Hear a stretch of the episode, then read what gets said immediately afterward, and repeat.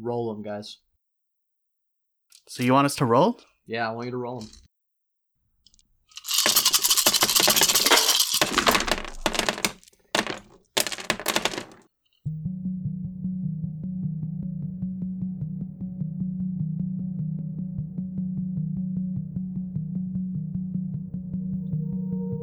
The continent of Shar has never been the same since the Cataclysm.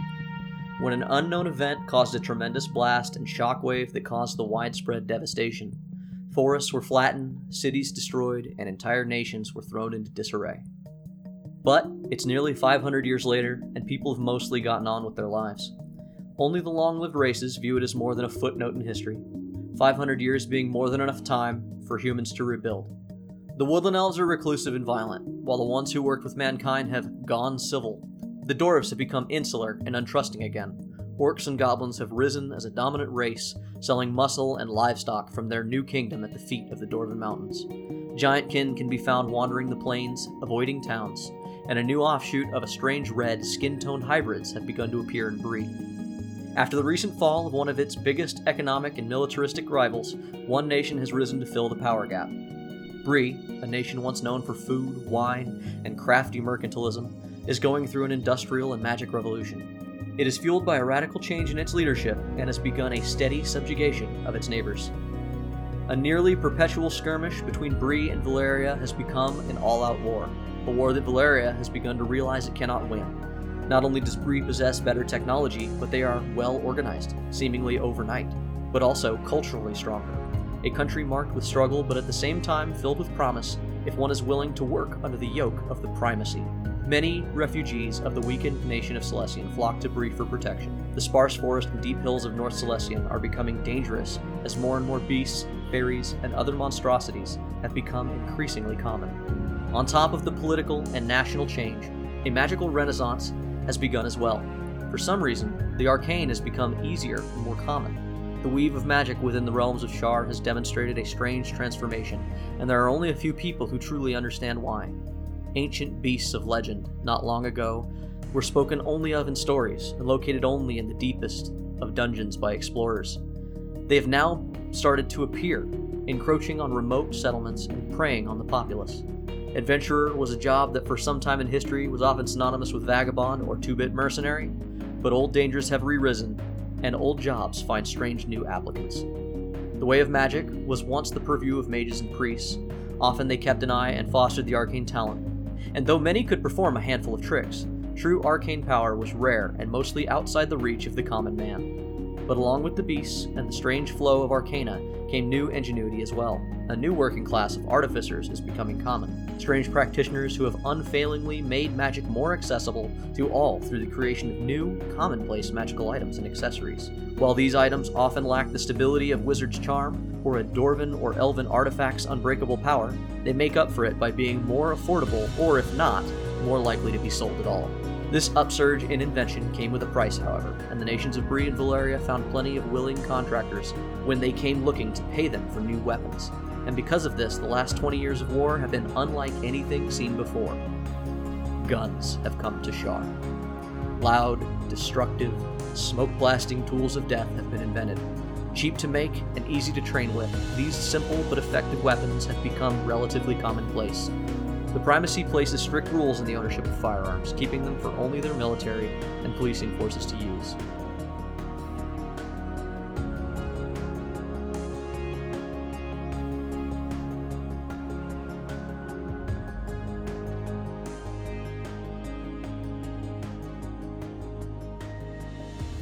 Yeah, guys, we're starting campaign two. We're gonna try out this new rolling method I recently saw. You roll 24 dice, you drop your sixth lowest, whatever the six lowest dice are, you just take them out of the mix, and then you uh, just put them in any groups of three you want to get your stats.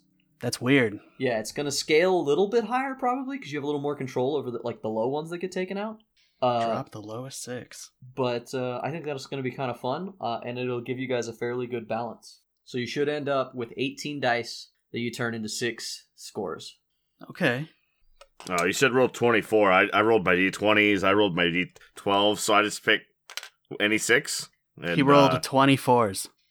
24. okay, no, you're to be you- fair, It would be on brand. Yeah. I did roll. Mitch, if you rolled 24 that d20s, excessive. your highest score would be a 12 because I know you.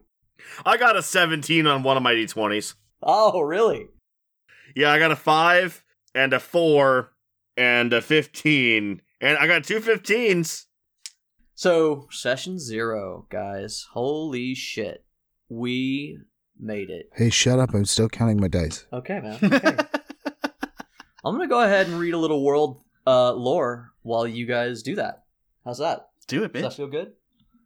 I don't believe you. Didn't I tell you to shut up while I was counting my dice?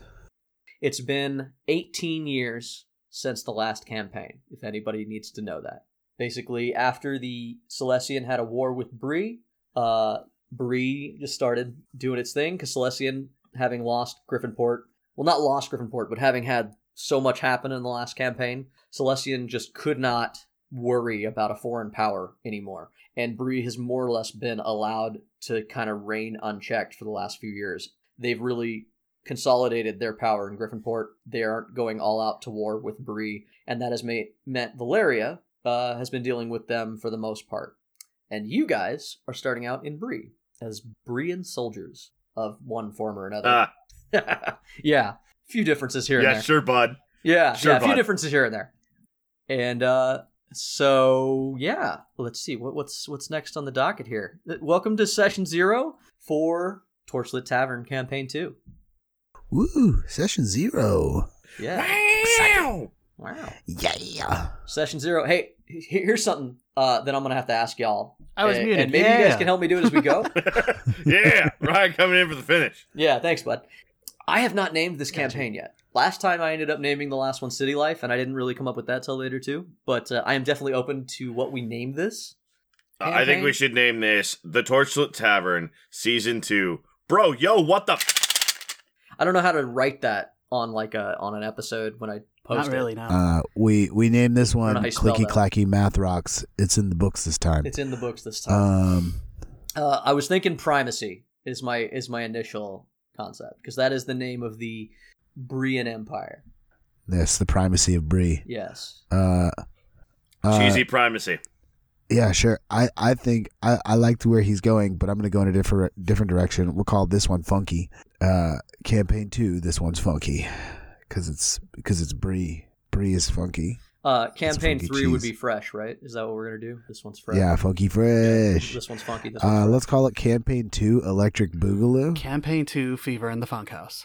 Ooh, fever the Right- funk. hold on, hold on. Writing all these down. Uh, well, I'm sure we'll, you know, we'll see which one feels right in the moment. For now, we'll just, just sort of go with it. You know, so funky, uh, electric boogaloo. What was that Uh, last one? Campaign 2 a, uh, a fistful of bullets. A fistful of bullets. Uh, for a full, for a few dynamite more. For, for a few paintballs more.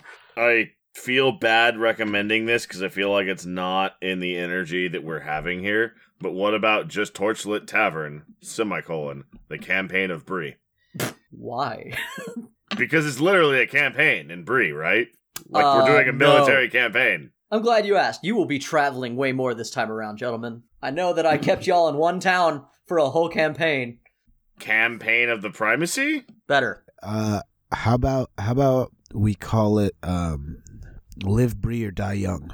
Mm. All right, I like that. one. Write that one down. All right. I think that this is good to run on Live for brie now. or die cheddar because cheddar is a hard cheese. And brie is a soft cheese. Yes, That, ooh. yes, live Bree or die cheddar. I like that. It's definitely going to be on some of the propaganda for the army, I think.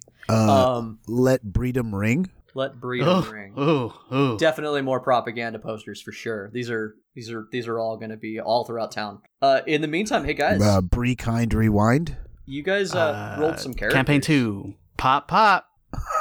Pop, pop, bodies drop. Fantastic. Uh, campaign two. you know, pachow, you know pachow, what, you know what. I I die. asked you guys for help, but and I- and thank you. You guys have really given me a lot to think about. I think that You're I'll welcome. get back to you about the name. Um, you don't need Campaign to help. two. Black You powder, you- go boom. No, you don't. You don't need to help anymore. It's fine. Uh, what I want to know Black about is your boom. characters. Hey, that would be great. Campaign 2 just black powder is really good though. Black powder Yes, is black powder, good. I like. Ooh, shit. Okay, let me. Yeah. Now, okay. yeah. Well, we might. You made a landed on it. That's what happens when you throw spaghetti at the wall, everybody. You're welcome. See, you were mad, but we were I getting was there. mad. I am about mad. And then, and then we circled back. I can't stay mad Once at you. again, I apologize for being on task. I know it's off brand, and I'll try not to do it again. Yeah, God please it, knock it off. I don't know how to handle it. You pivot so hard that I'm always like, I don't notice it when you do something brilliant. If it makes you feel Yeah. better, neither do I. mm, Yo, these stats, not bad. these stats not bad. All right, so that's where our world is. We are Torchlit Tavern. We are a real play fifth edition Dungeons and Dragons podcast. We focus on narrative driven storytelling whenever we can, and we're going to be leaning really hard into it for our brand. My name is Jameson Oxford. My brand. I am your dungeon master and will be your dungeon master for this campaign. I have been playing Dungeons and Dragons for 17 years since I was 14 Nerd. years old. Yeah, big nerd. Big nerd. Been playing since 3rd edition. Uh, I've played a little bit of 3.5, Pathfinder, a lot of Pathfinder, uh, a little bit of 4th. It didn't last long for reasons that I'm sure people are familiar with. And, and then 5th, which I really like. I think it's an easy way for people to get into the game. If you haven't been listening to the show, welcome and i hope you enjoy our show uh playing with me for this campaign is going to be I just want to. I just want to throw this out there before we kick on Ryan. How many campaigns have you finished, Jay? I mean, you've been playing for a long time. It's fair. oh one one uh the Oh. one that we recorded yeah one That's impressive. I, I- you might say that this whole hey, thing was a one? con Nice. to get players to stick around for a whole campaign because you know Get things fall town. apart people pu- put it on the back burner because it's just their hobby but if you force them to record it every day and you tell them that people are listening they, they show up pro dm tip out there record your sessions and release them for other people you'll actually see the end of your stories But not the first one. not the first Not the After first. you've hit me with that, Throw that uh, one away. revelation, I'm afraid. I know this is session zero, but I gotta leave for some reason because can't do it twice in a row. you know at least he's leaving now i can replace him i can figure it out um I, i'm gonna get on the phone you guys go ahead and introduce yourselves Yeah, so back to me, I guess. I am Ryan Santos, and uh yeah, that's really it. No, I'm kidding. I have played D&D for how long did we do this podcast?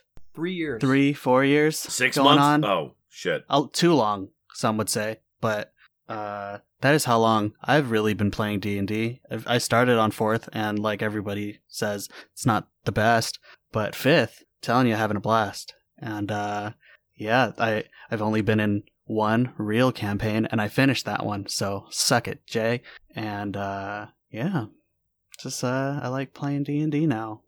It's kind of embarrassing. it's a weird energy to bring into the game there bud You Yeah, know, your character's so squishy now level one so squishy, so squishy S- the squishiest. So squishy, and you just told the DM to suck it. Yes. I like it. Yeah, you really Fir- firm making bold energy, and I'm, and I'm for it. Make it make it firm. Squishy energy. Yeah, firm squishy. I like energy. it. Chub energy. Chub we've energy. done firm and we've done firm and squishy. It's chub energy. Oh God. Matt, if, if that's not That our is, brand, is that is the happy medium. It's real firm tofu energy. That's all I'm saying. You know. But who else am I playing with? Yeah. Well, we're, we we also uh, well we lost uh, Jeff. hello everyone. so we're we're Uh, got so I'm uh, not it. no, it's Mitch because Jeff left. You know he, he quit on us. Damn so it. You've got to go I next. left the podcast. Okay, um, hi, I'm Mitch. If you listened to the last campaign, thank you, and I'm sorry, and haha, suckers, I got you in order. Yeah. And sorry again. Um, honestly, I don't know why I'm here. I only played the last campaign because I told Jay, God damn it, Jay, I'm gonna make you fucking finish the campaign with me because I've also been playing D and D for a long time, and I share Jay's track record because he's who I've been playing D and D with. Actually, I'm just gonna leave. I'll catch y'all later. Fuck man, it's just me and Ryan today. Cool. Uh, Hey, hey, that's how it started, right? that's true. This this was our Back idea. to the It beginning. was our, my mistake. Your idea, and then I introduced you to podcasts, and that was that was my fault. Well, tell us more about you, yourselves if you're if you're staying. If not, then I need to get on the phone. I got I got backups. I'll hit them up. We got fans who are chomping at the bit to replace you. Okay, well I've got Audience, got this a couple this of isn't dogs. this isn't true Um, except for some of you. But I'll I'll hit you up if these fuckers leave me. I will. Uh, well, I guess I just got called into this campaign um, to replace Mitch. How weird is that? Fucking Mitch dropped out. I never thought that was gonna happen. Um, yeah. So Yeah, I'm he likes Jeff. to drop out midway. Yeah. Uh, I have been playing D and D for the better part of like five or six years now, which is not as long as uh, the other guys, but I've played probably very close to as many campaigns. How crazy is that? Um, He has a fever. I I jumped in it uh, you know, with both feet, and I just kept going. I was doing three campaigns a week for a while, but now I I started going to a twelve step program, and I've been able to cut down. Um, and you know, I still I, st- I still pin up a new character every now and again, even though there's not a game to play him with. But I'm doing better. Uh, uh, with that being said, I I've played in second edition. That's how I started. Crazy, I know. I've never played the Forbidden Edition of fourth. I played a little 3.5 or Pathfinder. I got the whichever, books, bro. It's not too late. know. Uh, Don't bother. it's forbidden. I will not. Um, and of course, this was my introduction, uh, starting in this podcast when uh, I was the other Jeff. That's not this Jeff. Uh, is how I started fifth edition, and uh, you know, it's a lot of fun. I can't wait to uh, to get a new character off the ground. Let's go.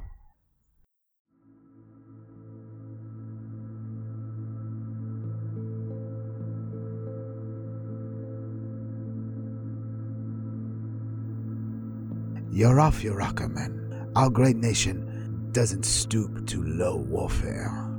We're winning because we got better weapons, better infrastructure, and more passionate men and women wearing the black and red.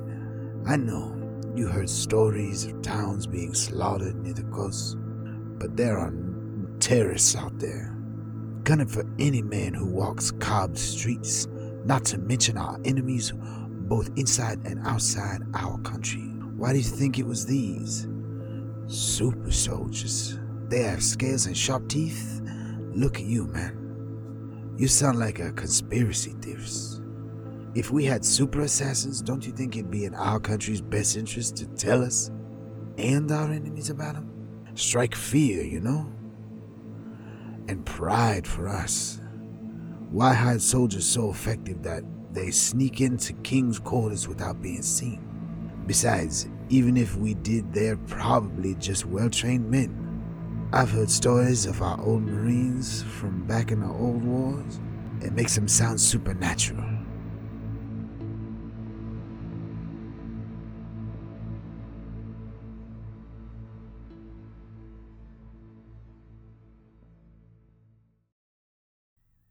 Hey, uh, Ryan and Jay and Jeff. Oh, hey, Wait, Mitch, no, up? Jay. You told me I had. You called. You just called me and said that Jeff bailed. I see Jeff Yeah. right here.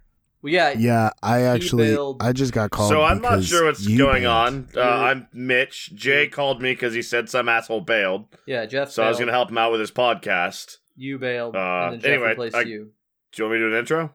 Uh, I think we already we've got your old one. If that's Yeah, okay. We've got your We old one. We can just use into the that. Front. Yeah, No, no, he, he left. He's out. He's not on the Okay, then what does new Mitch bring to the table? Hey guys, I'm Mitch. I've been podcasting for about a year. I've got a long history of public speaking, and I'm an ultra nerd. I've been playing D and D with Jay for a really long time, though it was before the podcast, and I'm pretty excited to see how his world's developed. One of the things that we've mentioned before, but we didn't mention here, is that his world is actually a canonically consistent, progressive reality that has been running for what did you say, like 17 years, Jay? So it's very cool to see how this grows and develops, and I'm This- interested to see what we end up probably with. more like ten, but yeah. It, it is funny to me that he did say that he's been podcasting for a year when the podcast has been going on for at Definitely least three. three. Definitely So- three. He's only been here for a year though. Uh, Eh, he reinvents himself every few years, you know. The, and Oh this no, Mitch, I've been on the podcast for years. oh, cu- cumulative time is what you're saying. I've been podcasting for about a year. Fair enough. That's when I started All to give a shit. Uh, so, anyway, so yeah, so this is my team. I did it to me, ladies and Sorry. gentlemen. Yeah, fucking mistakes were made. Yeah, right? I can't believe that I did this twice. Um, so in that frame of thought and dread, what characters do you bring to my table this time? You, I've told you about the world. We've discussed a little bit here and there. What monstrosities did you create? I, I made this world where like there are these warring armies and these things, and it's like very important that there's like some sort of baseline. So you guys all made like standard like dwarf elf characters, right? Like I asked. Calling them monstrosities is like slightly brand. offensive to Call, almost all calling of us. Ryan's character a monstrosity is my brand. It's I mean it is on brand, but it also like slightly describes all of us, it. so that's kind of rude. He he can't Well, have Yeah, it. it I should mean, it shouldn't describe all of you because I specifically asked you guys to play like human, elf, dwarf, right? Like keep it kind of simple. Yeah. Wait, hold on. Yeah. You told me to wait. You said to use the core races. I thought that text said don't use the core races. Oh, what? No, it Why- said make sure you use a core base, right? Do do I used was a core bold, base. italicized, and underlined. Do not don't do. Oh. What did you make? Right here, Maybe I- right here. It says make sure Mitch don't be an asshole. Make sure you Yeah. use a core base race. Yeah, so, we're I batting used a core base race. one out of two, right? Yeah, I made a shifter because they're based on a core race. Fuck. Oh. So Mitch, what did you make? I made a shifter. Okay, a shifter what?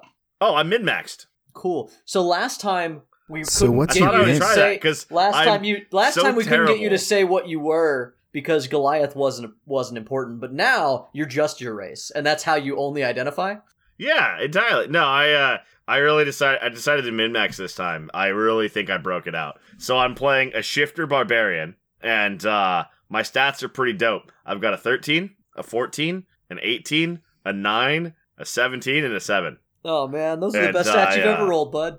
They are my stats are fantastic. I don't know what you're talking about. Yeah, so. I'm playing a, a shifter, a shifter barbarian. haven't played one of those. Uh, I chose originally because Mitch builds characters very early in the plan. I was a swift stride, but I've actually elected to do wild hunt because I felt that it was more canonically appropriate to my character's design and min max better with barbarian. Yeah, more more min maxy. Yeah, because I, I we Yeah. told me about that particular. I'm gonna Hack. need the help. Yeah. I'm gonna need the help. We just watched this for three years. I need the help. So Jeff, And if you Jeff, you made if it. you've recently listened to the I'm- Christmas episode you- or Solstice episode, uh, you will know that he's been experimenting with min maxing. I'm just hoping to min max my way That's to moderate. So Jeff, you made a like a an elf or something, right? Since Mitch failed me. Oh, I Oh, followed your instructions to the T. oh, bud, I um, I misread that text. So Hmm. no, Yeah. no, I didn't. Um, I shouldn't be surprised though. I don't think you've ever played anything that was even remotely a base race, right? Like that's just not you no, as a person. Yeah. It's not me. It's not. It's not who I am, man. You should have known that. No vanilla, no, no, no vanilla, no shorties, right? Those are the two rules. No, I've played some short races before. Okay. So Jeff, what did you make? Um, I made, I made a, uh, I mean, a character that's based on the Simic hybrid block. The what? The Simic hybrid. The fuck's a simic hybrid? I think it's a, a hybrid of like A simic? Simics. Yeah. Thank you. Simics. What the fuck is a simic hybrid? I got what you, did you Ryan. What did you hybridize it with? Was it like elf or, or human? N- no, like sea creatures mostly. Like, oh, what stats? Are you using playing a for that? sentient jambalaya? I wish. It's, I didn't see that stat block, or else I would. uh I, I, I didn't would see a stat block for a sea creature. What stat block are you using? Uh, well, like I said, it's a Simic hybrid, and like, um, so you could have like one of two base races, and one of those could have been like kind of like an elf, like a Triton or Yeah, it could something. have been, yeah. But I, But a Triton's I, not an elf. I didn't, He's playing a ceviche. I didn't go that route. Um, I actually have kind of created a bit of my own base race Mm, for that. really? Yeah. I sent you an email though. Like I gave you a lot of lore that I was writing and um, some interesting stuff. I Mm. think you should read it. I think it'll fit into your world really nicely. Did you get that email? Have you Yeah, I think it's really rude of you, Jay. I mean, he misread your email, but he at least read it. yeah, it's it's pretty well composed. Um, Uh, I'm gonna think. I'm gonna, and uh, what, what, yeah, what is, I, what, what's your class? I- What's your, what's your what's your class? oh well, that's easy. I'm a rogue. Oh, okay. All right. That that's something. Sweet, you're playing a broken class too. Yeah. Yeah, Yeah. I'm just gonna be a standard old rogue. Yeah. that's what I'm the going for. broken class in Dungeons and Dragons. Um, Ryan. Yeah. R- Ryan, you Hey, bud. you you made a normal character, right? Yeah, I made a human. Cool. I don't even know what to do with your human now because they yeah, like I made a human. I've got to made a so human. hard to make their characters fit that I'm gonna. Here, hold I on. don't think Let you, me I let me don't- switch. You can't be a human. Let me switch over to D and D Beyond. It Okay. says Not sponsored. Should be. Pay us. that you know that doesn't say human. What does it say, Ryan? It, it says What's this character with a number? Warforged artificer. Oh, Ooh. Right. that makes sense. You see, I thought I clicked human, but it's like right next to the W. It's, not. It's not. It's not. It's not at it's all. not. That's a lie. not- I don't. uh, Ryan, are you That's a- bipedal? Yes. Close enough. Okay, as Plato said, a featherless biped is human. He is on task. God damn it, Plato. Oh shit! Then we all made humans. Yeah, you did. Fuck yeah. Okay, well, Oh, shit. Go Plato. Yeah, we- yeah, hey, we're all if- humans. hey, I'm a- CJ, see? I'm a big fan of Plato, so you know it stands. Uh, well, I'll make it work. I Uh, also like Play-Doh, but don't eat it. don't eat it. Artemis also loves Play-Doh. He's been dead a long time. I doubt he tastes good. Um, so I'm gonna I'm gonna put jokes to the side. I'm gonna put jokes to the side for a second. Shut him up. We did talk about this. This isn't a surprise. I'm gonna. This is Oh. fine. Uh, This is tell fine. me. Uh, Everything is fine. so you guys actually picked races that are all world homebrew. So this is gonna be fun. Uh, I I I the these are all going to be new Torchlit Tavern, World of Shar, uh, in the in the in the plane called Obscuria. Only we're using stats from the book. Warforged is about the closest thing to just buy the book that we've got, and even that we're going to be taking our own direction. Your Simic Hybrid, we're going to change the names of that. Simic Hybrid, we're going to give it a different name because they're not Simics in my world. That's very much a Magic the Gathering, Shark. I believe. Street Yeah, Shark. Street Sharks is a is a good one. I like that one. It's got an energy that I just like. Um, How can you not? Alternatively, Street I Sharks. was thinking that we might call them Fishy Boys, or You know? I changed my vote. or maybe uh, Sushi Roll Order Number Two. Uh, yeah. I I think we could- Shrimp Supreme. is it. Oh, I don't. Shrimp Supreme. I'm not. What about We could.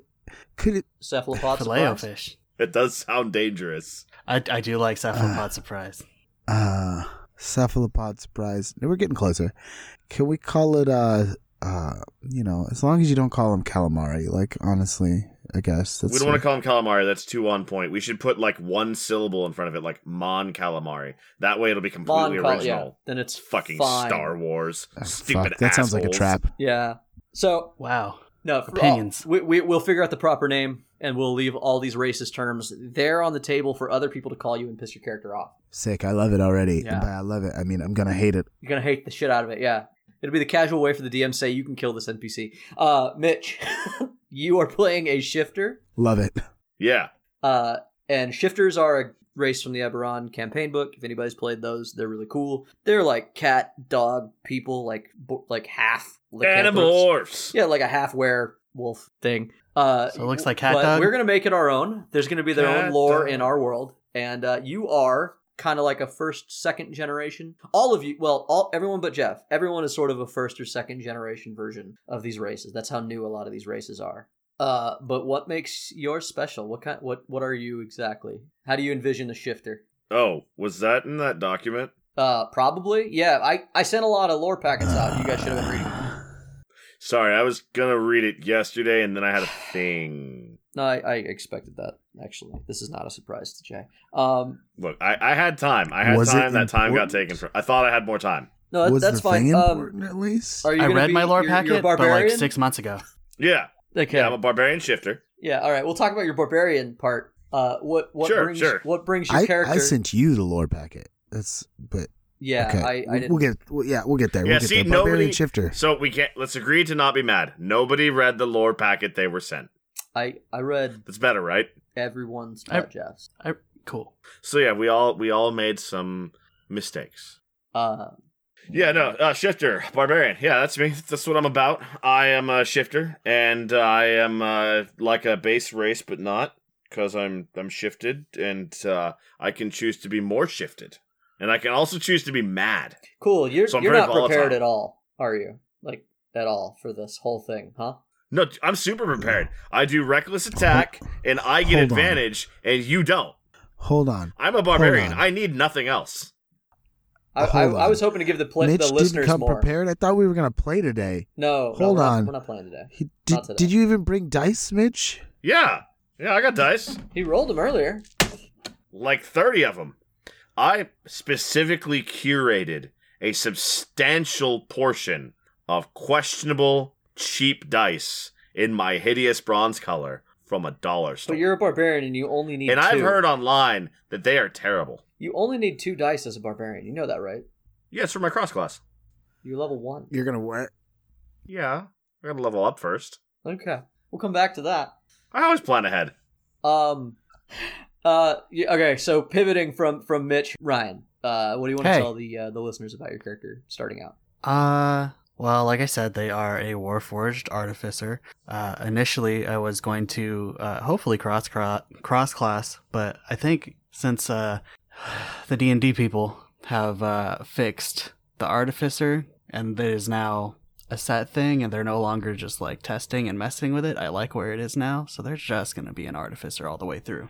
Ooh, And uh, as as I recall, story wise, my uh, my art my Warforged has been deactivated for some time, and Okay. so they are going to be uh, coming into a world that they know very little of, and uh, I think it's good that we started with I'll you s- two because we have alluded to the fact that we've met your character on the show. already. yes, technically, my show was in the first campaign. My show is that what I said? My character was Yeah, in the show. first. technically, my character was in the first campaign, so yeah, maybe go back and listen to that one, see if you can figure out where they were. But Mm-hmm. I don't want to really give you more than that because I'm a tease you. Mm, okay. Ooh, he's such a tease. Love a good tease. Uh, the only thing I'll say is that yeah, you your character is part of the Warforged from campaign one that we met. These robotic creations that were in the town of Santitas at the time when they tried to infiltrate when the group did. He might Mhm. not have been there. You guys are gonna have to look a little harder to find his character, but that is like what he comes from. He's one of those, and we're gonna delve into what that new race is and how they uh, are in the world and where they live. Uh, on the flip side of that, we have an older race, one that's been around but not seen yet, that we've invented for our for our game using Simic hybrid stats. Uh, tell us a little bit about this race, Jeff. This one's definitely a brainchild of yours. Like you, you had an idea for what you wanted this to be when you brought it to me. Like we worked on it a little bit together, but fuck, this is you. Like, and I and I really like this Yeah, one. I It's mean- not just you saw a picture in a book and you loved it so much that you had to play it like Grim was. This one, this one, Yeah. Yeah, no, this one I kind of I kind of ran with the ran with the concept a lot. I like the idea of the Simic hybrid um, build for those of you who are out here trying to get the tech out of it. Yeah, definitely using the the Simic hybrid tech options, but uh, they give you two options in the book, and since like one of those existed, but the other one doesn't in in Jay's world, and I was like, well, if I'm already going to use something that doesn't exist, I might as well kind of just build it out. And I started doing that based roughly on the other race. which was which was But Vedalken. since then, we started, but we It we was which- it was. Vedalken at the point in which we started, yeah. But at this point, it's it's taken on such a life of its own that it is not. It's not really that anymore. Mhm. No, it definitely Um, started to create its own thing. You are Yeah, uh, um, you are a fun pain in the ass, Jeff. I have yet to make a character with you that wasn't just something totally off the wall, and uh, that we Yes. didn't need to create lore around just to bring it into game. Like you know, we've had to do that. Yeah, again just to make you. it work. giant pain in the ass. But luckily, I'm into that shit. Yeah, yeah. Uh, we all know. We all Mhm. know. So uh, Yeah. what what Luckily enough, with me around, you don't have to. You don't have to hire the mistress. Um, are are you keeping but- what they look like, like what they are, kind of until we begin, or do you want to like give us a taste of what what it means to be these uh, fishy boys? I'm gonna go with fishy boy Um, today.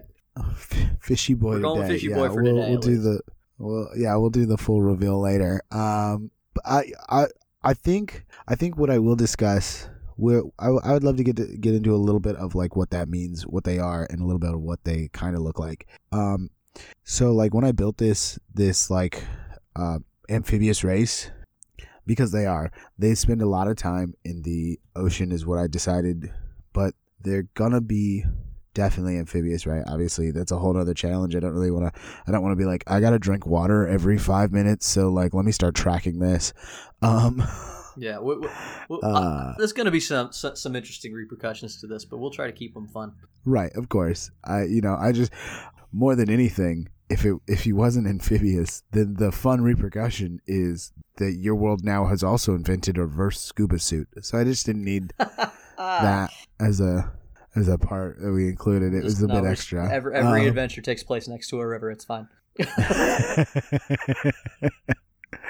uh, but what I've done with this race that we've created, the Fishy Boys, uh, is I've decided to kind of combine uh, a, a humanoid baseline, like human like, right, with a couple of uh, sea creatures I find interesting. And those specifically are like uh, cephalopods, like uh, like octopi, and or octopodes. So, are you going with tentacles, or is it? Jeff, did you you make going like Octodad?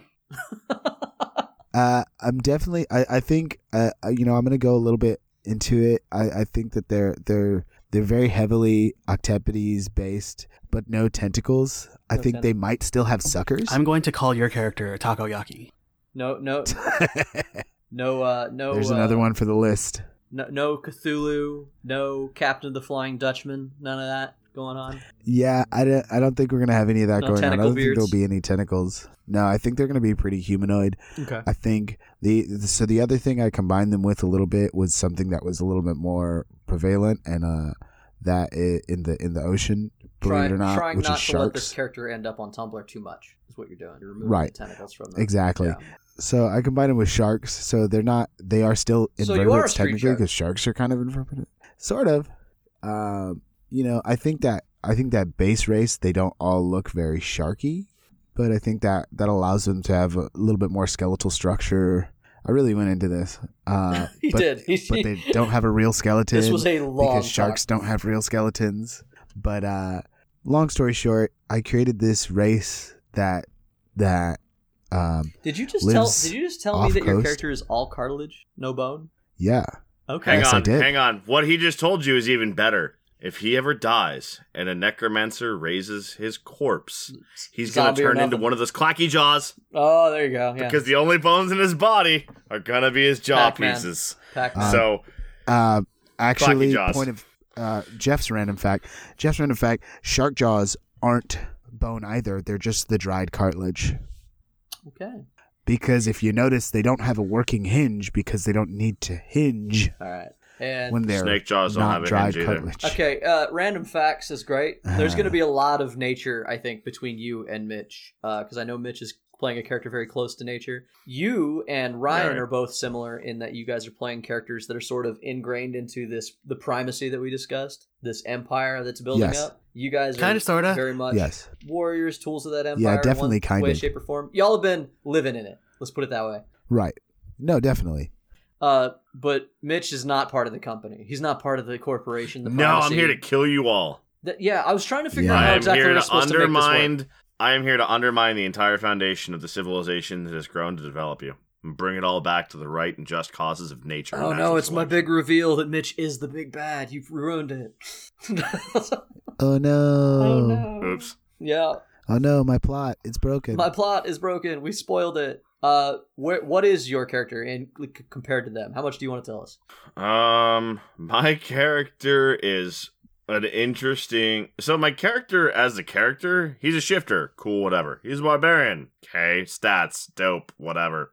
The meat on my character is that he is an anti-hero, so to speak, against civilization. It's against heroes. He comes from yes. He comes from a very naturalized sect that has got a lot of problems. Is part en- of has ended up being very militant, very aggressive, very burn this shit to the ground and start over. It's what would be natural. Activist. So violent yeah, activism. violent military activities. Okay, which is going to put you at odds with our other players.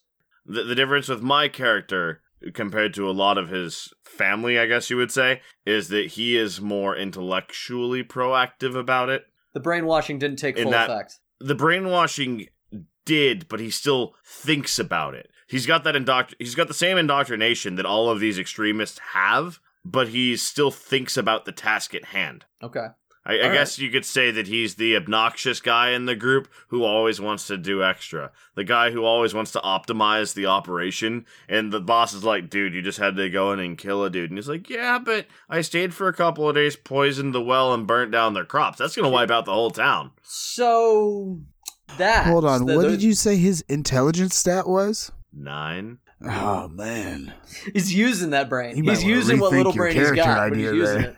He's Yeah. using it. I, got- So I want you to I want you to think you're th- overthinking things a lot and I want you to fail at that. That's what I yeah, think no, would be he great was he was raised in a bubble.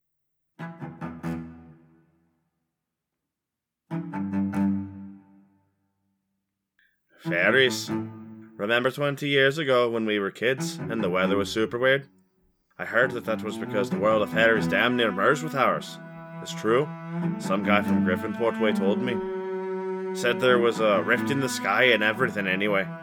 Turns out, whatever happened, the barrier between the land of the fairies and us is thinner now.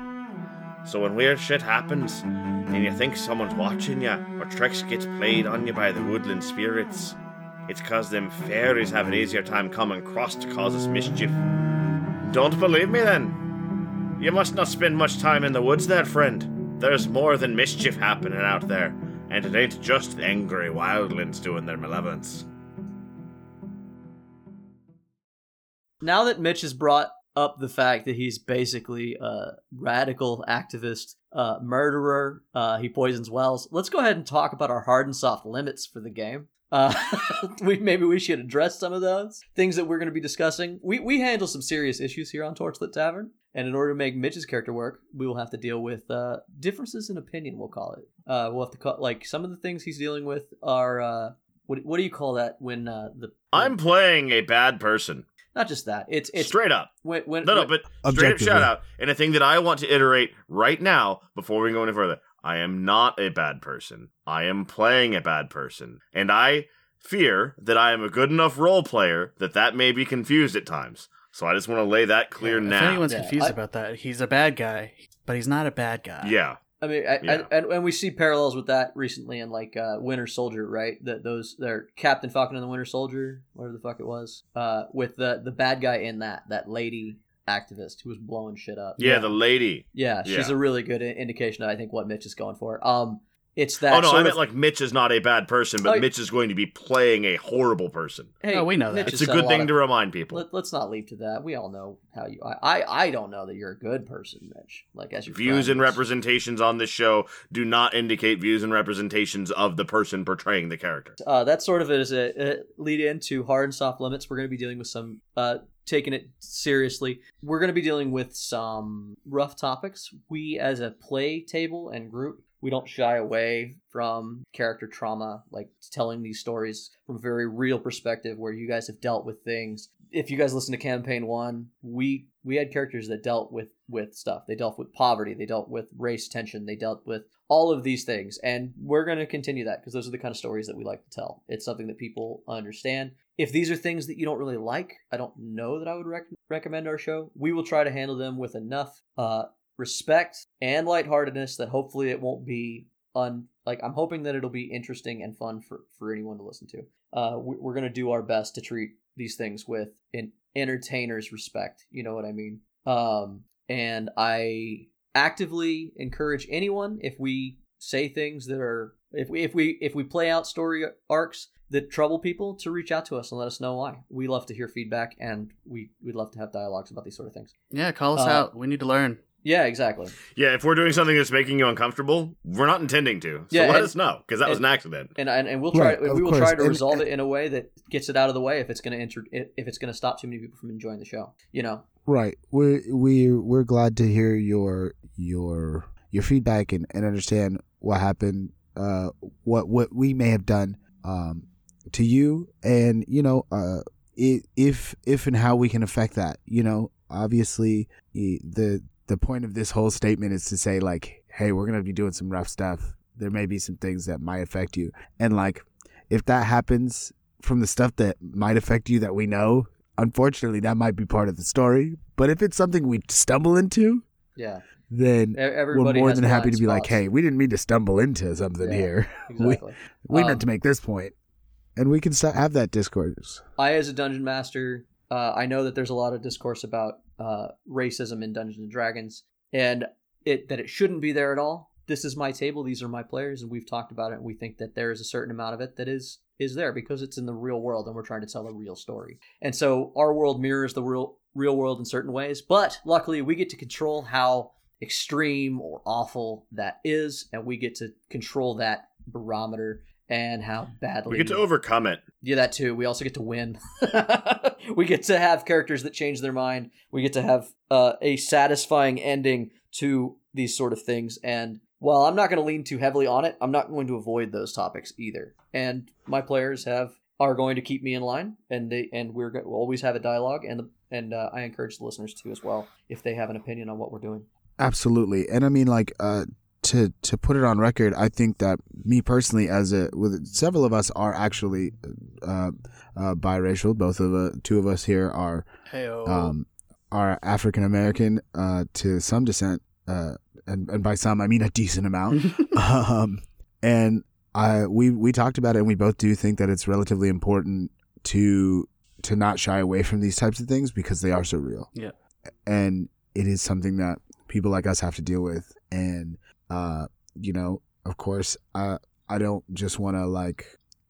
I think uh, I think that we have our own history of sort of trauma in that Yeah. circumstance, so we're not just here to poke And, at our own Yeah, problems. And, and, and Dungeons and Dragons, like I, I'm holding a distorted mirror of the real world. These races are not analogous to a race in the real world. I'm doing my best to make sure that that's not a thing. They might, I might use accents because they're my easiest way to do a voice and things like that, but they are not the same. Like I'm not, I'm gonna use like French and Spanish accents in this campaign is my intent, and but that doesn't make these places France and Spain. They might be a little bit inspired by, but I'm going to be trying to have these worlds be mixed up and fantastical enough that you can't just draw direct lines because that's boring. Like I want to, I want to change up your expectation, and, and if you your path, your brain goes down a certain path, watch out because I'm gonna turn left on you because that's what I like to do. Um, so in I think that, that brings us to a point of this campaign too. Is we've discussed it a lot, and we're not going to spoil what it is. But our with the way that we see our brand as the Torchlit Tavern, and the way that we see our narratives is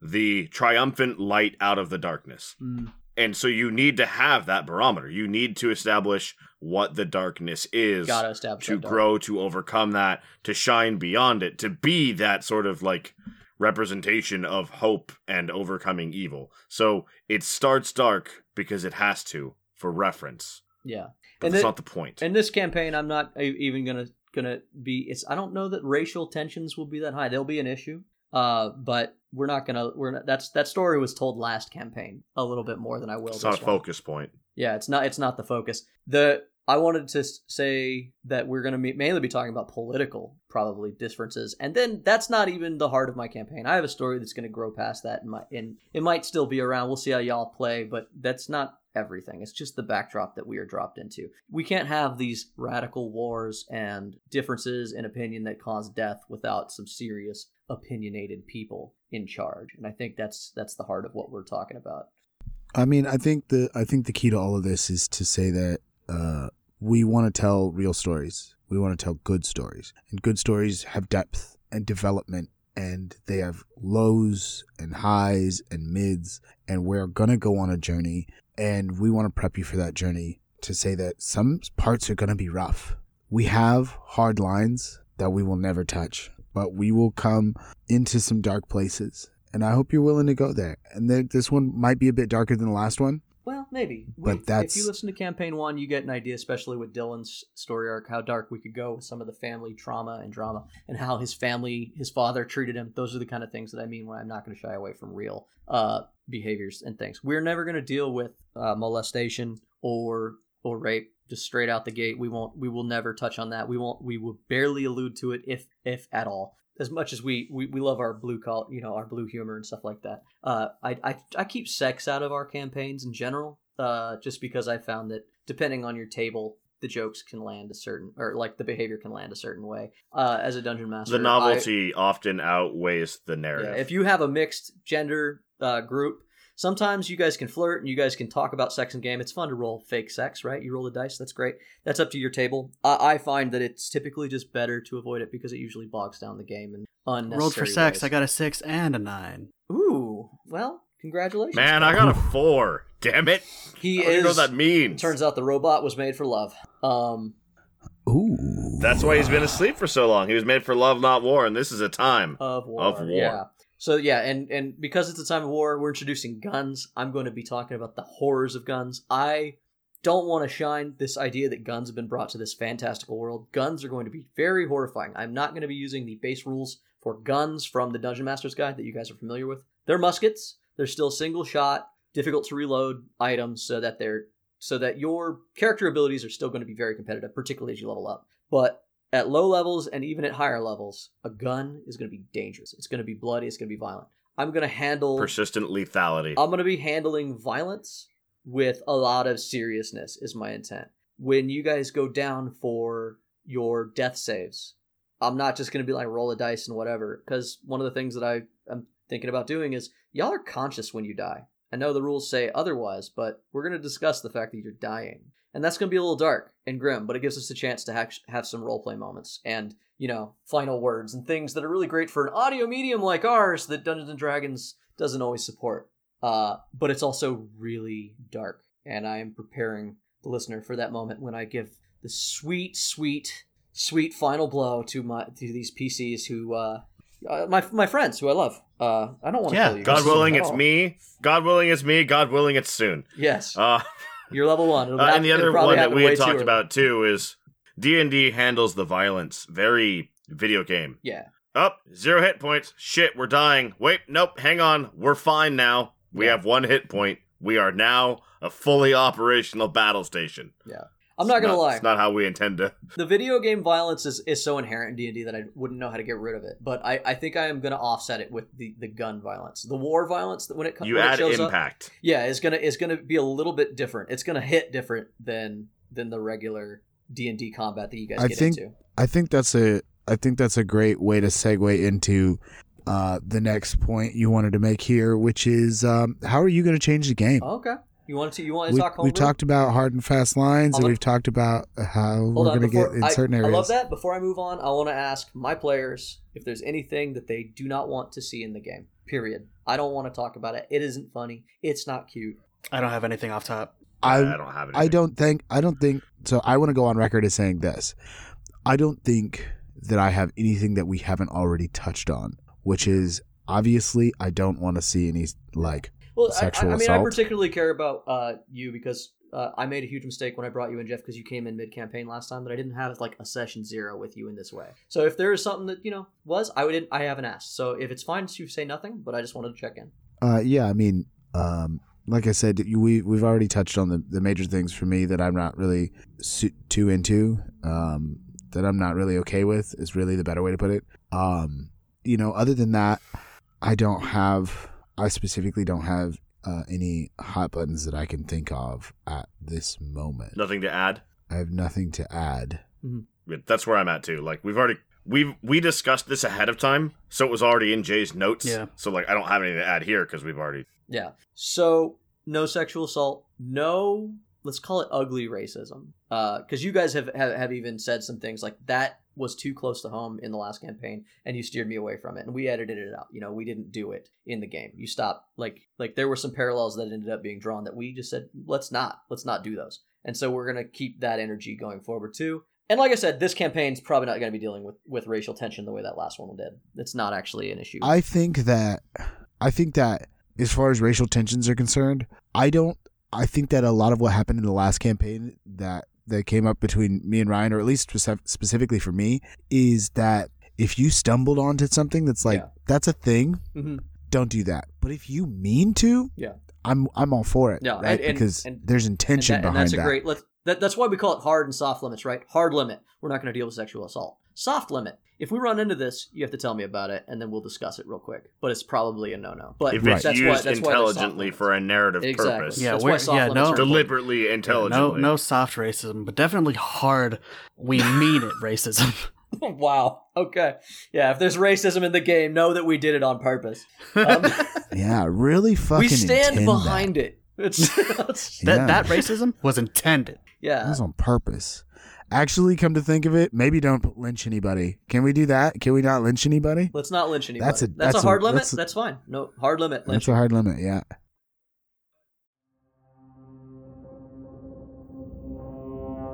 Devils. The Church of Newman preaches to guard against devils, not just them. The Vesprins, the Skulls, even the barbarians across the seas know to ward against evil. It used to be just ghost stories we told our children to help people grow honest and good. A bad life sent you to hell, but if you've seen the battlefields of those who fought against Bree, you might believe the rumors that they are possessed by an ancient evil. Black powder does awful things to a body, or what's left of the bodies. Maybe it's just shell shock, but more than one soldier has come home with tales of fighting something unholy out there. I've treated veterans who still carry nightmares. Starting to have them too. Makes me wish the Numenites were still around.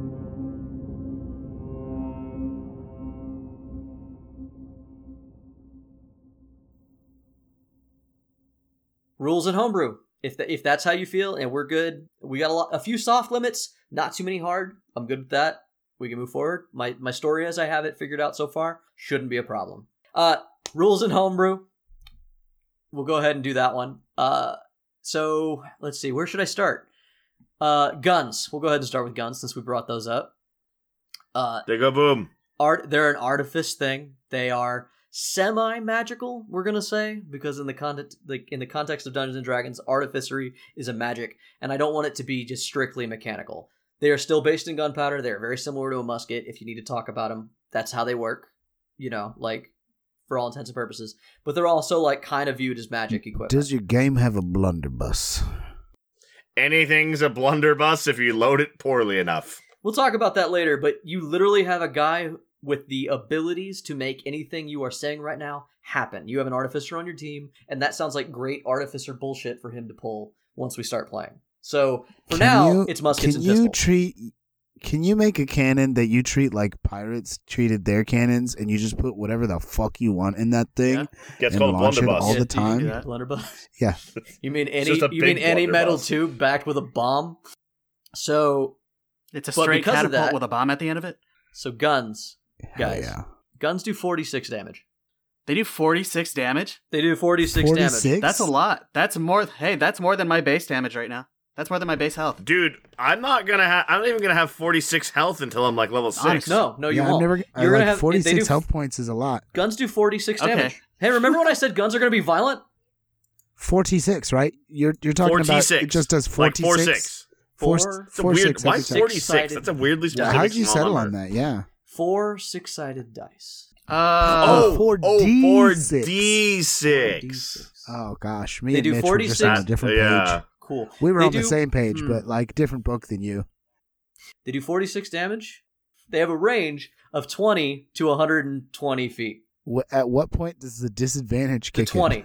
21 Oh, technically. Yeah, 20 at 21 feet, you're less likely to be shot because it, it is an old school shitty ass musket. At least the basic musket that the soldiers are carrying. Are you telling me that these these barrels aren't barreled properly? they are not barreled properly. We're in early gun stages in history. I believe the term you mean is rifled. Yes, rifled. You're right. no, I, I no, do mean no. This is our world. They're not barreled properly. They're barreled. That means they're a hand grenade. Yes. They have a 20 to 120 foot range. That's what I meant by I'm going to be really showing how devastating guns can be, especially at low levels. They are definitely designed to kill mages. Like, they are designed to level the playing field against so called adventurers and people of high physical ability. Uh, it's going to balance that, especially the first time you see a line of soldiers with guns. If you see a line of them with muskets, it's going to be a problem. Now, you guys will also, you know, have access to said gun, but I think that as players, you're going to find that your abilities are pretty dope. Like maybe in the beginning, the musket is is uh, the good choice, but reloading it's going to be a, a pain. In line with that, there are two types of magic item now. I am differentiating in my world. This is sort of a homebrew thing. There are magic items, like stated in the the D and D guide, right? And then there are wondrous gear. I'm bringing back an old term from third edition and Pathfinder. There's wondrous items and magic items. Magic items require attunement. They are mm-hmm. powerful things from an old era, or they're made by a powerful mage. A lot of the items that you've seen in Campaign 1 were mostly magic items, right? Just about everything required some form of attunement, even the stuff that I didn't make attune, right? And magic items will always be better, stronger, and really there's nothing you can do to stop them.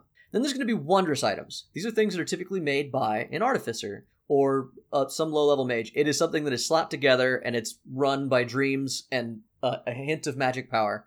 These wondrous items shouldn't need attunement and they're going to be more common. They represent artifice and alchemy and alchemy's leaps in technological advancement. A wondrous item, however, is not magic, and so if you have a wondrous weapon, it will not bypass a creature's damage resistance. Does that make sense? Like if I give you a like an alchemical sword that shoots fire, it, it'll do fire damage, but it is not the same as like a flame burst sword. Okay, which is a magic item. Does that that makes sense. you know? And we'll we'll, we'll talk Right. talk about it as I hand, like if I hand something out, I'll let you know the difference. Nine times out of ten, it won't matter. Right. Particularly with a weapon, you'll notice it will because of what I did, like the example I just gave. If you're trying to bypass damage reduction, Right. it's not gonna work. Um. Also, Right. wondrous items. Wondrous items also have this quality potentially. They may also be faulty, flimsy, or capable of breaking down. They tend to be less expensive, but I can make them like as the dungeon master. I can just be like, well, you rolled in that one, so it breaks. You know, sort of a thing. We can. uh It'll be a, another potential issue with wondrous items. Um, are you gonna are you gonna build that into them, or is it just gonna be a not one sort of thing? Uh, this is this is a curiosity that doesn't have to. It's be going to fold into the, another of the house rules that I'm coming up to. Short rule: if it attunes its magic, if not, it's wondrous. That's the shorthand rule. There's probably going to be exceptions. Yes. We'll we'll deal with it as we go. Uh, the next rule that's going to answer your question, Jeff, is that I want to introduce something called story points, leading into our brand, our new brand, telling good stories and narrative-driven podcast. That BS I said for a whole campaign. I'm introducing a thing called narrative points. In the Dungeon Master's Guide, if DMs have read that, they may have seen an alternative rule called plot points, and I kind of took these as inspiration. Plot points are a rule where you hand out a plot point to every character, and they can spend that point to make something happen in world that changes the story. Maybe they find the example given in the book is that they find like a door, a secret door that wasn't there before. My story points are going to be a little different, definitely inspired by that. So, story points, in the vein of legendary actions, I, as the DM, will use story actions to ensure that certain narrative events cannot be avoided. Dungeons and Dragons, particularly 5th edition, is so heavily skewed in players' favor that it is so easy for you guys to steal any plans from me because the spells you have and the abilities you have are godlike, even at low levels. Let's say I've already used my reaction, but I definitely want the story to move forward, and so I need this character to hit a, hit the big red button to cause Doomsday, the countdown to start, right? It's not his turn. The rules don't say I can do it. I know technically as a dungeon master I can just say shit and you guys have to roll with it, but I don't really like that. I like to play by the rules, quote unquote. And how has that worked in the past? It doesn't work great. So this is how I'm doing it. So I will use like I will tell you I am using a story action, and that story action just happens. There's nothing you can do to stop it. I will narrate reasons in game why it doesn't happen. Like, well, why couldn't I have stopped that? Well, your your leg, you know, you had recently been tripped, so you're you're down, or like the the world is rumbling, so you can't quite get to your feet. That's a Deus uh, Ex moment. Yeah, Well, and and not just that, it it also it also adds a play component to it where we can be like, okay, well, obviously, I guess we don't know how many story points he has, so to a certain extent, it's not. Oh well, well that's the fun bit. I can do this whenever. I just have story Yeah. actions. Now the flip side of that is every time I use a story action. Let's say I do something that's plot changing. I cause uh it, it it's a hard railroading decision that if it doesn't go down, all my plot will go out the window. I can do these whenever. After after I use a story point, you guys will all get a story point. Story points will be replacing um, inspiration in this game, which means that you can use them just like inspiration. You have a story point, you can just gain advantage on any roll you want, just as just the same way the inspiration works. You do not gain them from doing cool shit where I go, oh, you have that. You gain them every time I use one. If I use one, you all get one. Just like inspiration, you can't have more than one point. Uh, but and that encourages you guys to find ways to use them, even if it's just as inspiration. Now, the fun part is these story points can be used as more than just inspiration. You can use them in a few ways. I give these as really examples, but I want you to be creative with this, okay?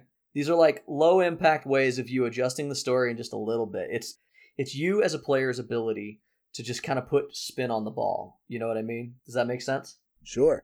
if you guys like so giving an example of how you guys can use a story point let's say you gain an, an extra non-spell casting or roleplay action within combat within the rules you're allowed to interact with one op- object very low level use of this ability it just allows you to do one little thing that you didn't have time to do on your turn hide the hide the macguffin pick somebody's pocket do something that's like low like i said low impact but allows you to do something narratively interesting uh, create or back purchase a non-magic cheap piece of adventuring gear in the moment. My character must have would have bought rope at his earliest opportunity in the last town. So can I say that I bought rope? Uh, bump yourself one slot in the initiative order. It's imperative that my rogue beats their rogue to the goal. Like or like I I rolled high, but I need to go before Mitch because Mitch is the you know Mitch is gonna like really wreck things when he gets there. Let me get my turn off first. Uh, or one of the higher ones that was here because of uh, Ryan's request in last campaign. Ignore hit points in a situation where insta death or assassination makes sense.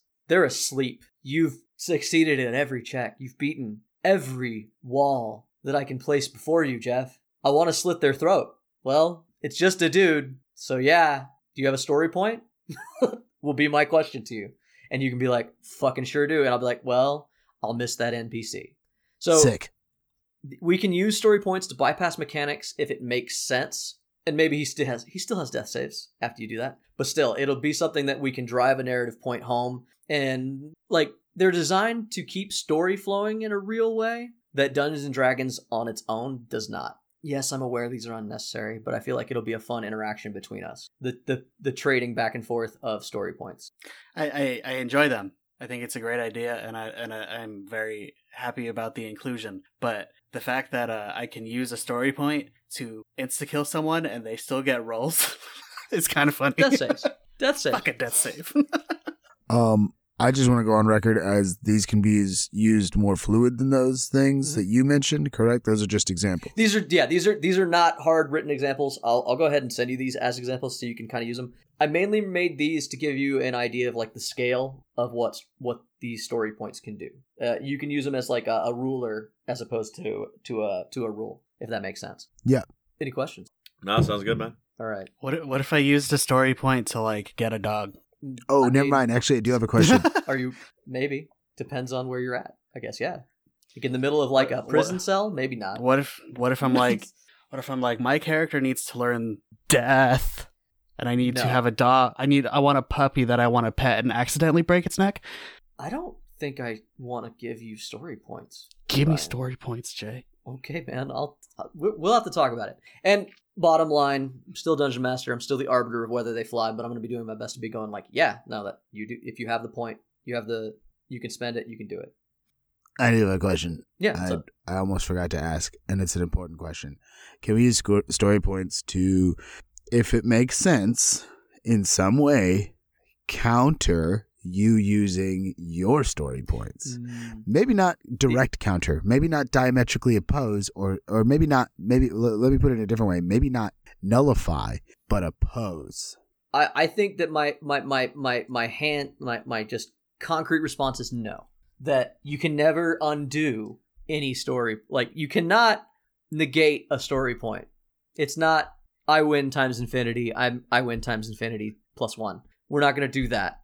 But the narrative is different, and we will discuss them as they come up. I think because I think that these the, the whole point of these is for them to be fluid, to be a sort of improvisation, yes and. And I don't think I'm going to be able to answer all your questions right here, and we'll have to explore this rule as we play. Okay, cool. So, uh, an example I was going to ask about earlier that's kind of in the vein with this is you said uh, Yeah. the guy has to hit the button because things happen. Sure. So, I was just trying to kill a dude because I feel like Jeff's character is the one that's going to be doing this. He's Yes. trying to stop the alarm from going off, right? But Yeah. the guy needs to trigger the alarm. So Mhm. Jay would say, "No, you don't. You don't get. You don't get the drop on him because he needs to trigger the alarm." The way I envision your system, Jeff could say, "But I do get to kill him, right?" Yes. So like you could be like, nope, the guy the guy runs the guy escapes your grasp, whatever, and hits the button and Jeff goes, But I still get to fucking kill him, right? Yeah. I, I think yeah because he's not taken away from the the driving factor of your story point, but it allows him to still control his character's interaction in the instance. Yeah, I, I, I think that like that it's a ham-fisted way of describing the interaction, but yeah, I, I think that I will try to avoid. Uh, at that It's point, not like I trip him. No, he doesn't. if if I have to use a story point, like as a dungeon master, I'm always just making up the narrative, right?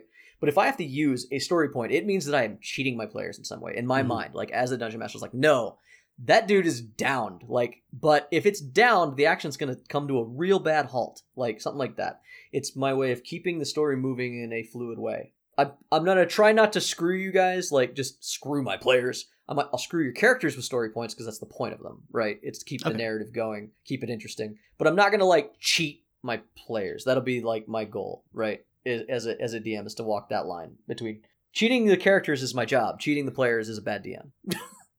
I think the the one example that I was gonna throw out as a thing that uh, would probably not counter the story point. Uh, using your same alarm example, if I uh, randomly was like, I pull out a device that nullifies said alarm, obviously that would not work. Correct. It, it would be yeah, that'd be a pretty. I mean, if you had something. Let's say you have something that is. I pull out a handheld use. EMP that I fucking made out of nowhere. Uh, I would I mean, like if you already have, so so here's here, here's a great use for it, right? You Mhm. already have a handheld EMP. It doesn't do that, but if you can be like, well, it would make sense that if this thing works on electricity of any kind, that like my EMP could fuck up that that alarm. Mhm. If like it, it's a good excuse for you to be like, well, this makes sense. And then rather than us arbitrate and be like, well, I don't know, blah blah blah, I'll just be like, do you have a story point? Okay. that'll be like my go-to is just me going yes if you have the the cost like it's basically this thing where we won't dicker over things it'll just be like But this is this, to this is this is in the example that like if you used a story point specifically to set off that alarm, if I use one to counter, will it? that would be different no the Okay. alarm went off Okay. uh, there'll probably be a repercussion for that no matter what but if you can Okay. turn off the alarm it's a great example Okay, full. That's all I got. I'm ready to move on. yeah yeah. um there, like i said can't cancel a story point but you might find a, a workaround or a fix for what happens after that A tweak. is the best way to describe it. Um, let's see what other homebrew that I'm bringing too much homebrew, guys. I, I, I y'all, y'all, y'all said yes to too much homebrew. Uh, back to magic items. I'm changing healings, changing them heals. There's two types of healing potion. There are now assembly line, uh, quick made healing potions, and we'll discuss them in game later. You will be introduced to them. But uh, the original healing potions are better. The magic ones, the actual ones, the good ones, the ones you find in dusty dungeons and you blow the dust off, and the glass is still still okay, and you down them. They're gonna work more like fourth edition healing potions. Because hey, hey, hey, listener, can you explain to me why a level twenty character gets less from a healing potion than a level one character does? I would like to know. I would like to know the D and D thought behind the fact that you apparently just resist magic healing. Odd. Yes. I was hit by a sword today, and because I'm level 20, The point got you. that hurt a lot. Like, yeah, it, it- I, I, I, I took I took a healing potion, and I had a sword run through me. I had like a quarter of my hit points gone, which is like 25 hit points. And I took a healing potion today, and only healed me eight. My buddy over here, he had a sword run through him. He's only level one. He took a healing potion, it healed him fully, and I don't know why. So I fixed it because it bothered Jay. Interesting. Okay. Thank you for coming to my TED talk. I respect that, um, and I agree with it to a certain extent. But I'm also curious as like, does what about the different denominator? Don't get me wrong. I don't think they they they scale high enough, right? Because like I think the highest scaled is superior, and that's like four or like uh, maybe eight d four, and eight d four has an average of like uh sixteen points. Eight d four plus uh eight. Yeah, you So heal it's like, like 16 32? points at the highest level of healing that you can buy. It's it's several thousand dollars to buy one. Um, several thousand gold pieces to buy the highest level of healing. The way it's going to work is the four levels of healing heal a quarter, one half, three quarters, or full heal. This is what they do, I like it. Okay. and it's based on your health. I don't care. I'm bring- it, it- it is one of the few things from fourth edition that made a lot of sense, and I'm bringing it back. You heard me. There are things in fourth that were good. Whoa. Blasphemy. Yeah, no, How dare you? I stand by it. Standing on record. So healing potion will heal you a quarter of your health. Shit. Okay. Cool. Is it? It's still going to be fucking crazy expensive for the high, high, the bigger ones. Oh yeah, no, it's I mean, still at least they're stupid worth it expensive. Yeah, it's still stupid expensive. Giving Not- that a high level one full heals you, I'm okay with it. Yeah. It was when a low level one did like a little bit, and then a medium one did like a little bit plus one, and then you can buy a Ferrari or Yeah. have, or uh, I or guess, a little more. Yeah, or heal once. Yeah. You could have an armor that gives you like plus three to AC, or you could buy one supreme healing potion. No, we're getting rid of that. It doesn't You make get, like 12 sense. hit points. I think that the higher tier uh, healing potions will largely be not around. Like, I don't think that they're as necessary with this particular rule set. I think a healing potion might be a healing potion. Uh, as you guys level up, I might rethink that. But starting out, I think a healing potion is a healing potion. I think because it it's gonna it's gonna scale with you, and you're gonna feel good about that. Sure. Yeah. All right, final rule. This one's weird. We actually discussed this one uh, off the record and stuff a few times. Uh, I had Mitch and Jeff both hit me with ideas. Ryan, I don't know if you were there for this meeting. No, but I guarantee I'll agree with it. You're down. It's the great thing about new D and D players; they don't know better. They don't know don't, any I better. don't care enough. I just want to play. exactly. This is great. Uh, res house rule for short and long rests. Not a lot's going to change except for because we play a narrative-driven show. And fifth edition is built on the adventuring day. They change things. They, they they expect you to do like a certain number of battles per day. Expend so many resources before you get to rest, and it means that like my narrative feels very hands tied by the system. and this is my attempt to fix that. So this rule is very tenuous, guys. Um, I'm hoping it'll work. We discussed it, but just so you so you guys understand what you're to be getting into going forward, and so that the listeners will understand why we're doing things a certain way and and the terminology we're to use. Short and long rest will mostly be the same. However, we're going to bring this idea, and Mitch gave me this one, so shout out to you, buddy. Uh, you can fully heal with one night of rest, but there will now be a good rest, which is identical in all ways to a normal long rest, and there will be a poor rest, which will essentially function like a short rest. The problem is, is that at some point you guys have to sleep, otherwise exhaustion sets in. So it's not like your players can avoid taking a long rest forever. Something about your rest is simply not good enough if you take a poor rest, though. And for the most simple example that you guys will run into is you will get a poor rest if you are camping, if you aren't in a bed. Like if you guys are traveling on the road and you have to make camp, you're going to have a poor rest, which means that traveling from one place to another, if you don't make it from like tavern to tavern, it's going to be a problem. We're going to make sort of travel through the wilderness a way more interesting and potentially deadly endeavor, which I'm hoping will add some like some gravitas to exploration and travel. Uh, it's not going to happen all the time, but it's definitely going to be one of those just narrative like, oh, you guys are tr- choosing to go out into the desert, right? You know there's no town between here and there, but you want to beat the bad guys through the mountain pass, sort of thing, you know? Like, this is the drawback to doing that. Because normally you just do it, you camp for the night, and you'd be good to go next day, which doesn't make a lot of sense to me, personally. Uh, Ryan, you have a question. I do. Uh, as a Warforged that doesn't need to rest, how does this pertain to me? Um, so you want to pull up what Warforged says about rest, and I'll answer the question. Okay.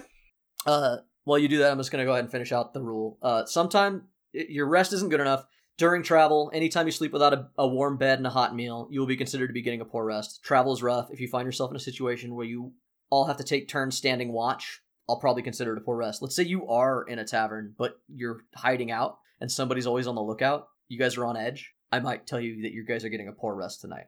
Uh, it and the way that they work, I think I am going to make them a little bit better than a short rest. Uh, this one's from Katie. Katie gave me this one, Jeff. You can blame her for this. Uh, if you take a poor rest that is a long rest, those you get your dice back like you would, but you then have to spend your health dice on a one to one for if you if you can either get do health like you would normally, or you can spend them on a one to one for spell slots and abilities. So a first level slot would be one Uh, yeah. dice. Yeah, Katie's pretty smart. That's yeah, a pretty good pretty one. clever. I do it was like a that. good fix that she kind of Yeah. we we argued back and forth for a long time. You spent two minutes to tell her what we talked about. and She fixed it in five seconds. Way to go, Katie. Yeah, Does right a second away. level slot take two dice? Yes, that's how it works.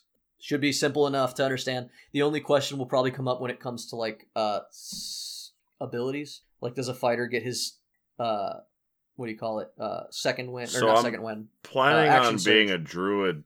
I'm planning on being a druid later, right? Yes. Is there going to be a point where I will not get enough dice to get my top slot back? Shouldn't because it's nine dice, and by the time you have nine dice, you have seventeen levels. Okay. Right. Yeah, that that should never come up. Yeah, you should. I wasn't good. sure. I wasn't sure. Yeah. So, as far as a, a Warforge's rest, it is called Sentry's Rest. And when you take a long rest, you must spend at least six hours in an inactive, motionless state rather than sleeping. In this state, you appear inert, but it doesn't render you unconscious, and you can see and hear as normal.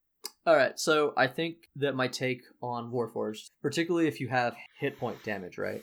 I don't think you just gain hit points from sleep. Like you, you have to heal. And as a Warforged, particularly Artificer, I think the flavor will be that you're not inactive during your rest. You're repairing yourself. Like Oh, there yeah. is a downtime for you. I think that's how we'll describe it. Okay. It's you've got your wrench out and your screwdriver, and you're just you know putting the wires back in place and things like that. And if you can't don't have the time or the equipment, maybe it might even come down to whether or not you have the right equipment, uh, whether you get a poor rest or not. Can I tell it you, might I have be dictated less by the bed and more by the equipment I at have- hand. fucking every kit, but okay, yeah. Yeah, no, way that I things mean, worked but- out, but yeah, but it. No, it, it takes him. Maybe you need a It takes table him an hour to fix bench. himself, but it takes him six hours to find that 10 millimeter socket. exactly. Yeah. Uh, Jeff, what's up?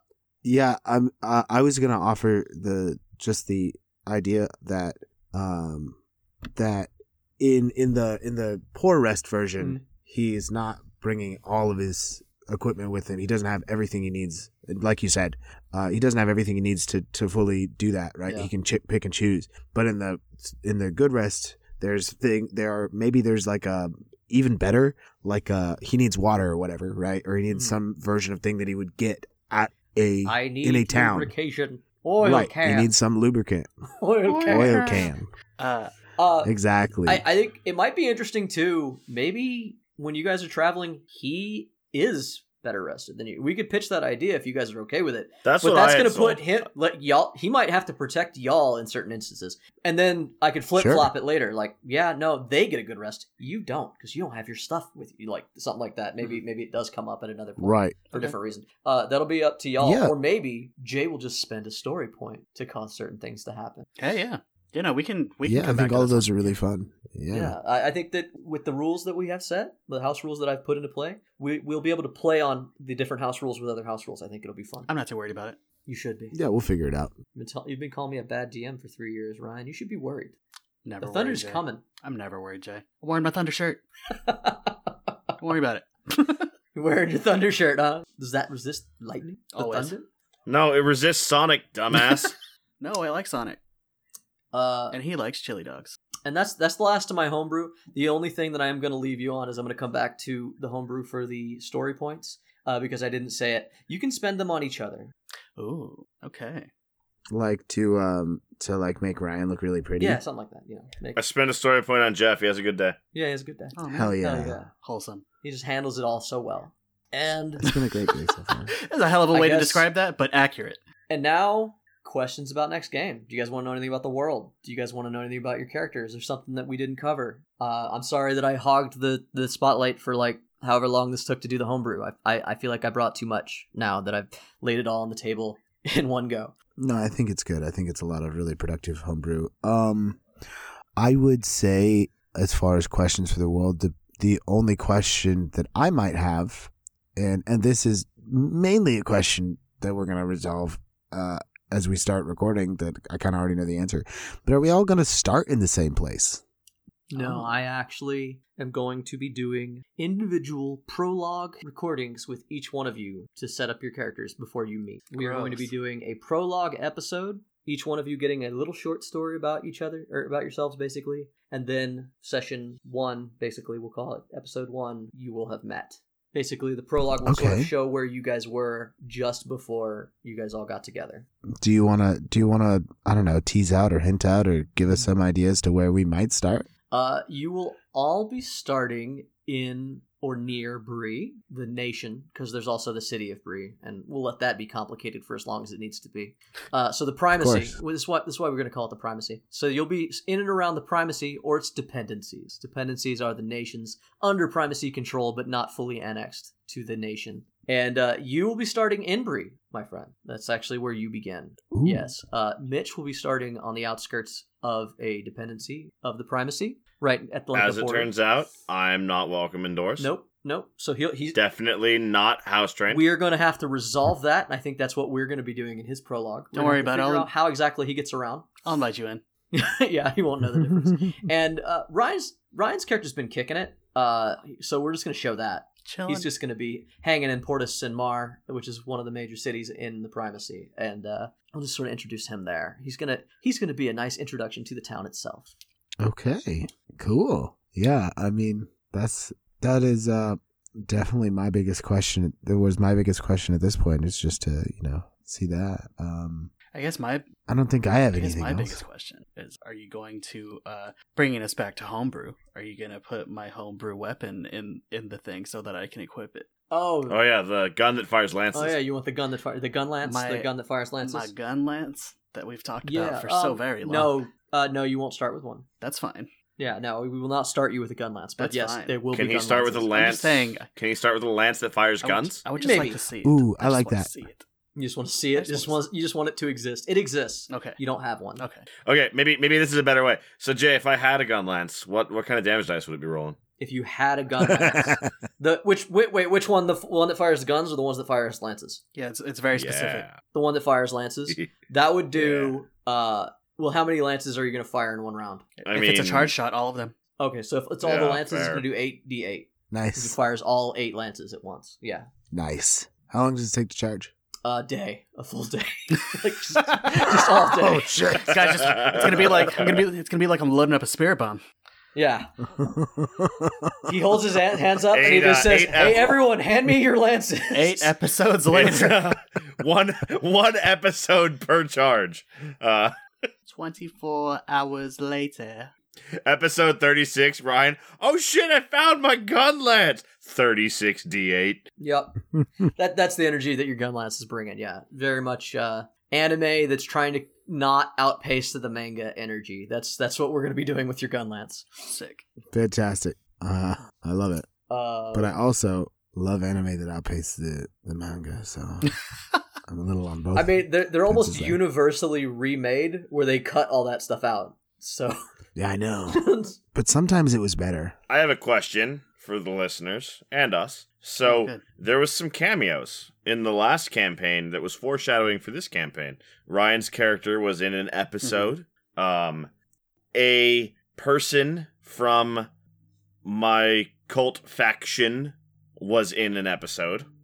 Do you want to talk about who that was, or and or is anyone from Jeff's new character's origin some sort of Easter egg in the the last campaign? I don't know. uh, yeah, actually, I know yeah. that Ryan had one. I know that I had one. I'm not sure about Ryan's Jeff. character was seen. Uh, your character's group was met by Bruce and Grim outside of Santitas, and uh, b- long before you guys reached Santitas, a sh- a fishy boy did try to kill you as part of a as part of one of the groups you guys fought. Uh, you Mm. might remember him as the one who spoke in all haikus, and I will expect Jeff to continue that. I believe uh, in this campaign. He's, uh, that's uh, one of our Patreon subscribers, Octung Isa. Oh, that's weird. yeah. He's That's weird. His uh his character sheet just toggled the discrepancy mute. Oh, weird. Yeah, I Yeah, didn't know that was an uh, option. My Oh, sign language. Cool. Yeah, my character only speaks sign Only- language. only so- draws- Didn't Sign know that was a base language. Awesome. Oh, good. Yeah. That's going to be really great for this podcast. yeah, make sure you do it really loud next to the mic with your hand. Yeah, I want you. mean, That would that would be kind of hilarious. It's sign language with the intensity of a jutsu, so you can hear that shit. Yeah, you. I need to hear the wish, wish, wish, wish, wish, wish, wish. He's he's playing Chewbacca but silent. Wait, what's that? Oh yeah. No, I don't think that's a good idea. No, that's definitely not going to work. That's a He's still bad signing. plan. That's a really, really bad Okay, spell. Okay, maybe if we go that way. Wow. He's still signing. That must be a level 9 spell.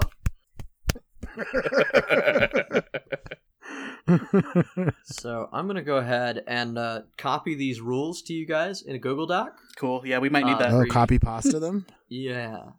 no, copy pizza. Oh, How dare. fuck you, dude. Pasta. Spooky spaghetti. All right. Spaghetti. Spaghetti. All right. So I guess if like, is there anything else we want to tease the, the, the viewers? Is there anything else we want to say going in? We're When are we looking at our first app being out? uh, yeah, when are we looking? Because at that's a that? big one Oh, for we're him. We, release we, in we had January. discussed that. which means that our first app, it's looking like we are going to just just go ahead and hold on to it and release it my plan is uh, february 14th uh, we're going to release Save Oh. ourselves for our anniversary. that it's the same day we started is the day we will Anniversary begin again That is a Monday.